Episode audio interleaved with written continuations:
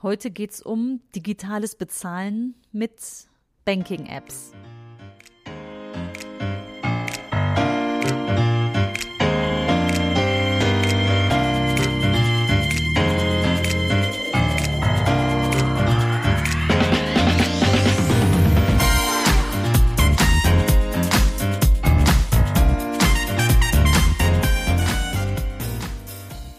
Herzlich willkommen im Podcast Chancen denken, wie wir die Zukunft leben wollen.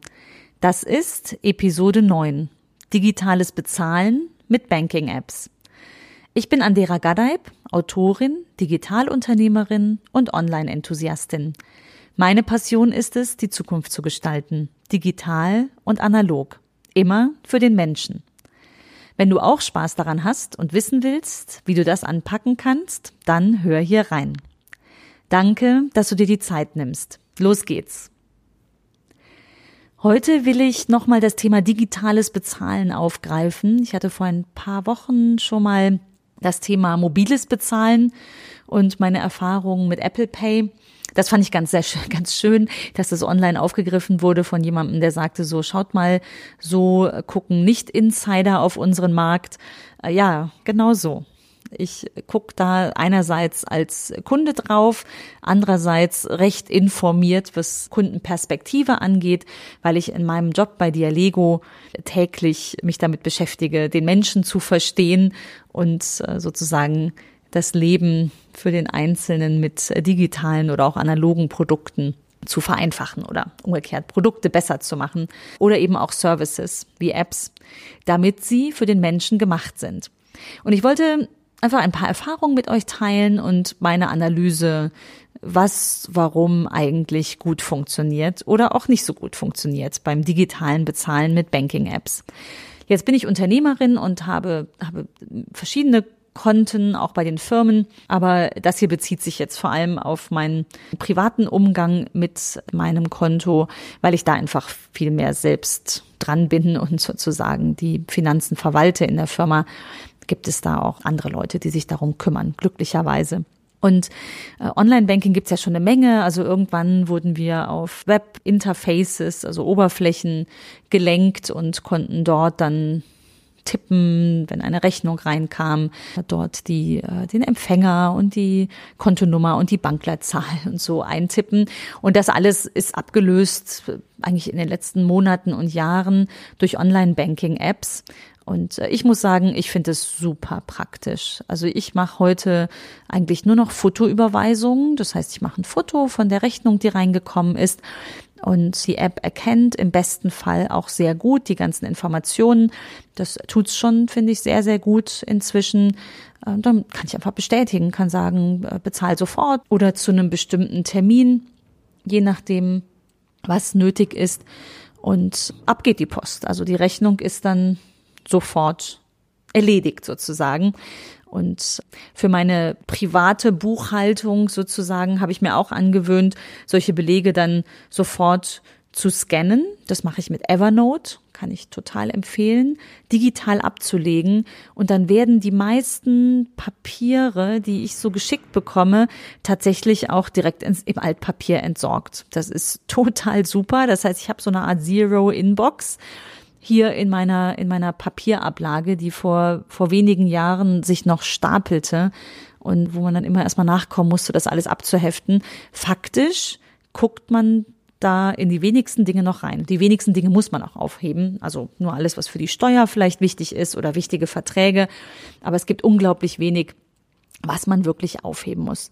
Vielleicht da auch kleine Anekdote, dieses Aufräumthema kommt tatsächlich daher, dass ich vor einem halben Jahr angefangen habe, nach der Marie Kondo Methode das gesamte Haus aufzuräumen und äh, Papier gehört eben auch dazu. Also die Frage, was muss ich überhaupt behalten? Und ihr glaubt gar nicht, wie gut das tut, wenn man ein Papier reinbekommt und das dann direkt verarbeiten und direkt wegpacken bzw. entsorgen kann, ist das Beste. Und da hilft das Digitale ungemein. Also digitales Banking in der App, was jetzt heute mein Fokus ist, aber auch die Frage, wenn ich einen Beleg vielleicht nochmal brauche, kann ich den scannen, ablegen und das geht unglaublich gut mit Evernote lege ich auch in die Show Notes den Link. So, also ich bekomme eine Rechnung rein. Wir sind eine fünfköpfige Familie, das heißt, wir bekommen eine Menge Briefe und auch eine Menge, eine Menge Rechnungen von den verschiedensten Dingen. Dadurch, dass mein Mann lange Beamter war, ist er schon immer privat versichert und auch in der Familie erledigen wir den Papierkram teilweise für die Eltern. Und das heißt, wir haben also einen großen Stapel Papier, in der Regel täglich. Und da ist es einfach super, wenn ich das Handy in die Hand nehmen kann und per App mal eben die Überweisung erledigen kann. Krankenversicherung beispielsweise auch direkt die Abrechnung per App erledigen kann und das Thema ist vom Tisch. Ich finde es mega praktisch, weil ich habe es dann direkt aus dem Kopf. Also ich mache tatsächlich inzwischen Briefumschläge auf, wenn es Rechnungen sind von Ärzten beispielsweise. Dann wird direkt die Überweisung angelegt und direkt mit der Krankenkasse abgerechnet. Das heißt, da kommt dann die Bezahlung von der Krankenkasse, das Geld geht vom Konto an den Arzt und ich habe eigentlich in dem Moment, wo die App das für mich erfasst hat, in den beiden Anwendungen, einmal Krankenkasse, einmal Überweisung an den Arzt, ich habe es einfach erledigt und aus dem Kopf eine unglaubliche Erleichterung. Und äh, an der Stelle möchte ich die meine vier Ws auch äh, nochmal durchdeklinieren, also die Erfolgsfaktoren für Innovation. Warum funktioniert das aus meiner Sicht gut und wird es auch noch mehr kommen in der Zukunft? Das ist einerseits bei Bank sicher das Thema Marke. Also wir wissen aus unseren Studien, kann ich auch gern noch mal eine aktuelle Studie zum Thema Daten verlinken, dass Finanzdaten das kritischste sind, was wir an Daten teilen oder eben nicht teilen wollen. Das heißt, die Marke, also die Bank, der ich meine Finanzen anvertraue, die muss auch in einer App beim digitalen Bezahlen super zuverlässig sein. Ich muss dieser Marke vertrauen können und auch all dem, was die App dann einzahlt auf die Marke. Das zweite ist der relevante Nutzen. Diese App muss flüssig von der Hand gehen, sie muss übersichtlich sein, also es ist eine sogenannten User Experience. Also wenn ich die, die App vor mir habe, dann muss sie eindeutig sein, wo muss ich jetzt klicken, um was zu tun, um eine Überweisung zu machen oder einen Dauerauftrag einzurichten. Super elementar. Und sie muss natürlich zuverlässig sein. Vielleicht zur Zeit, alles hat seine Zeit, ist auch so ein äh, W-Faktor. Wann? Vor wenigen Monaten hat sich die Nutzung des Handys, die Festnutzung sozusagen, also die Nutzung, Internetnutzung auf dem Computer überholt. Das heißt, wir sind mehr mobil online, als wir es über den Rechner sind. Umso wichtiger ist es, dass Banken da auch umdenken und nicht mehr nur das Web als Oberfläche bieten, sondern Apps. Aber, und da kommen wir zu den O-Tönen, da habe ich so vereinzelte, da denken viele noch in die falsche Richtung, wie ich glaube, denn wir haben einen O-Ton beispielsweise von Verbrauchern zum Thema Banken. Das soll alles in einer App sein. Und ich kenne Banken, ihr kennt das vielleicht auch von eurer Bank, die entwickeln gerade die achte App, auf die keiner gewartet hat, also die keinen relevanten Nutzen hat. Und die Frage ist ja, brauche ich wirklich eine extra App für irgendein Loyalitätsprogramm oder noch einen anderen Extra-Service?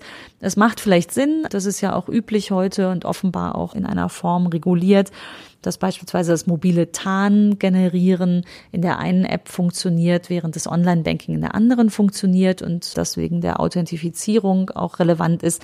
Das kann ich verstehen. Wenn die beiden interagieren, dann arbeiten die auch Hand in Hand. Das habe ich bisher so erlebt. Das finde ich auch ganz angenehm. Aber es gibt Banken, die haben auch noch zig andere Apps. Und da wissen wir, O-Ton also Verbraucherstimme, alles in einer App ist der Wunsch. Und ich glaube, da kann man, wenn man jetzt eine App als, als Bank entwickelt, kann man noch deutlich besser werden, was so den, den Nutzer, den Nutzungsprozess angeht. Also möglichst wenig Klicks, eine sehr gute Erkennung der Rechnungen und da noch eine bessere Integration in andere Anwendungen. Bei meiner Bank geht es zum Beispiel, vielleicht geht das auch bei allen, das kann ich jetzt nicht beurteilen, wenn ich eine Rechnung per E-Mail bekomme, dann kann ich die mit der Weiterleiten-Funktion an meine Banking-App schicken. Die erkennt dann wiederum, das sind ja in der Regel PDFs, was dort drin steht. Also es ist eigentlich noch äh, digitaler, als dass ich ein Foto mache von dem, von der Papierrechnung. Und dann kann ich das als äh, Überweisung rausschicken. Also auch da funktioniert die digitale Integration. Die Prozesse werden sehr flüssig. Und ich glaube, das ist etwas, wo wir Menschen Zeit gewinnen, diesen ganzen Papierkram aus unserem Leben weitestgehend zu verbannen und einfach schnell damit fertig zu werden dass das, was da so an Post reinkommt, erledigt werden kann. Ich finde, Banken sind da schon sehr weit. Es gibt sicher noch einiges zu tun, aber ich äh, hoffe, dass, dass du als Kunde da auch ganz glücklich bist. Falls du es noch nicht ausprobiert hast bei deiner Bank, dann mach doch einfach mal, lad mal die App runter. Vielleicht gewinnst du auch. Und wenn es nur fünf Minuten am Tag sind, ist das wertvolle Lebenszeit, die dein Handy und die digitale App deiner Bank dir schenken kann. So viel für heute. Vielen Dank, dass du dir die Zeit genommen hast. Ich freue mich, wenn du auch nächste Wieder dabei bist. Erzähl doch mal, ob du es ausprobiert hast mit der App deiner Bank. Und wenn dich das Thema interessiert, dann lies gerne auch mein Buch Die Zukunft ist menschlich. Das gibt's beim Buchhändler deines Vertrauens. Da rede ich noch ausführlicher über diese Prozesse und wenn dich jetzt besonders interessiert, wie man solche Produkte entwickeln kann mit dem Konsumenten, so in Co-Creation-Prozessen und Marktforschungsprozessen, dann lege ich dir auch den Link in die Show Notes zu meiner Firma Dialego, denn da machen wir das. Und es ist eine große Freude, wenn man ein Produkt verbessern kann. Ich freue mich auch sehr über deine Bewertung und wenn du Freunden von diesem Podcast erzählst, vielen Dank und bis bald.